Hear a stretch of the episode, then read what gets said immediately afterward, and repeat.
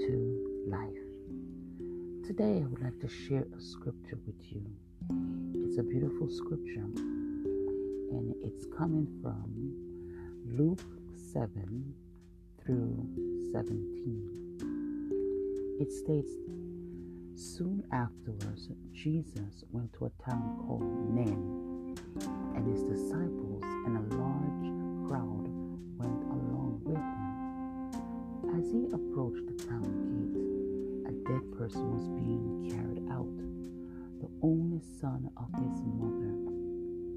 was a widow, and a large crowd from the town was with her.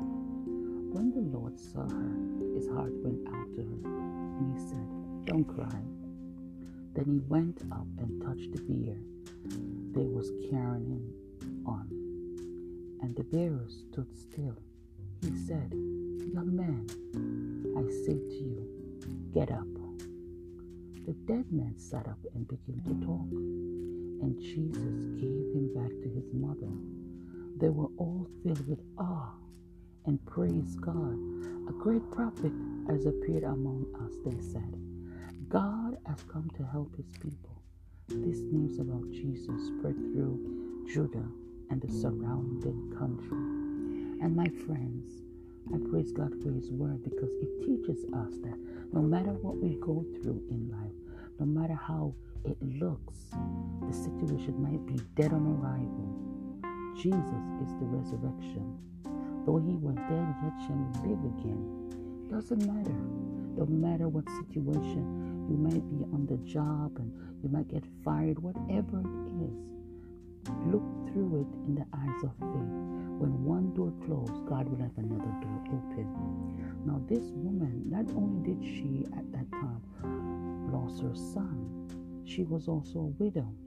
So she had like a, dub- a double whammy a husband and a son. And when Jesus saw her, it said that his heart went out to her and he said, Don't cry.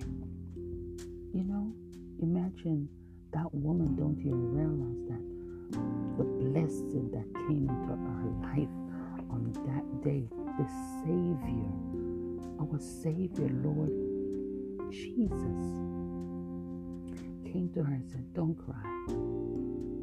And he rose up her son that was dead. And the young man sat up and he began to talk. And wouldn't we all want to know what he was talking about? He probably said, Mom, I'm so happy to see you. You know? But we're not privileged to that. But this is what I'm just pondering upon that here is a man who was dead.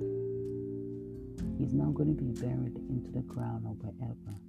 And Jesus saw the mom, and his heart was touched by her tears touched by that she doesn't even have a husband.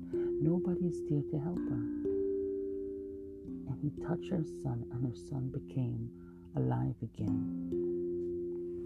So I just just want to just leave this tidbit here with you that no matter what we're going through, we have a Savior who sees and knows our situation. It doesn't matter how it looks like, you know. This is how Jesus' name was spread abroad, you know, in verse 16. It said they were all filled with awe and they began to praise God. And they said, A great prophet was among us. God has come to help his people. This news about Jesus spread and around the surrounding country. You know, sometimes when we get blessed and we want everybody, everybody say, Oh my God, did you hear about so and so? And that person said, Because you know something, this is God. Because only He alone could do this in my life. Then Jesus' name will be spread around your friends and your family. And you begin to give your testimony from where you were. You said, Listen, this is how my situation started, and this is where I'm at right now. And this is because of the Lord, what the Lord has done for me. You know?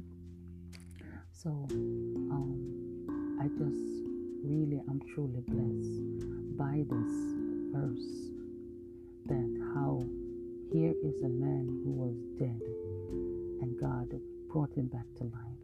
Same thing with Lazarus. This man was in the grave for four days.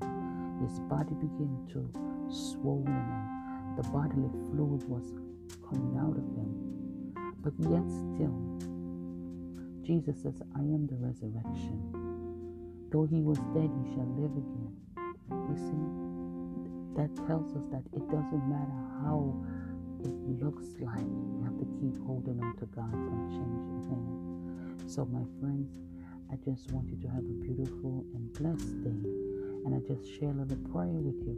Father, in the mighty name of Jesus, that Lord, whoever is listening to this, that let their day be a blessed day. We ask for your salvation, for your healing power, that no weapon that form against them, it shall prosper. It shall not prosper, Lord. So, Father, I just thank you for all things in Jesus.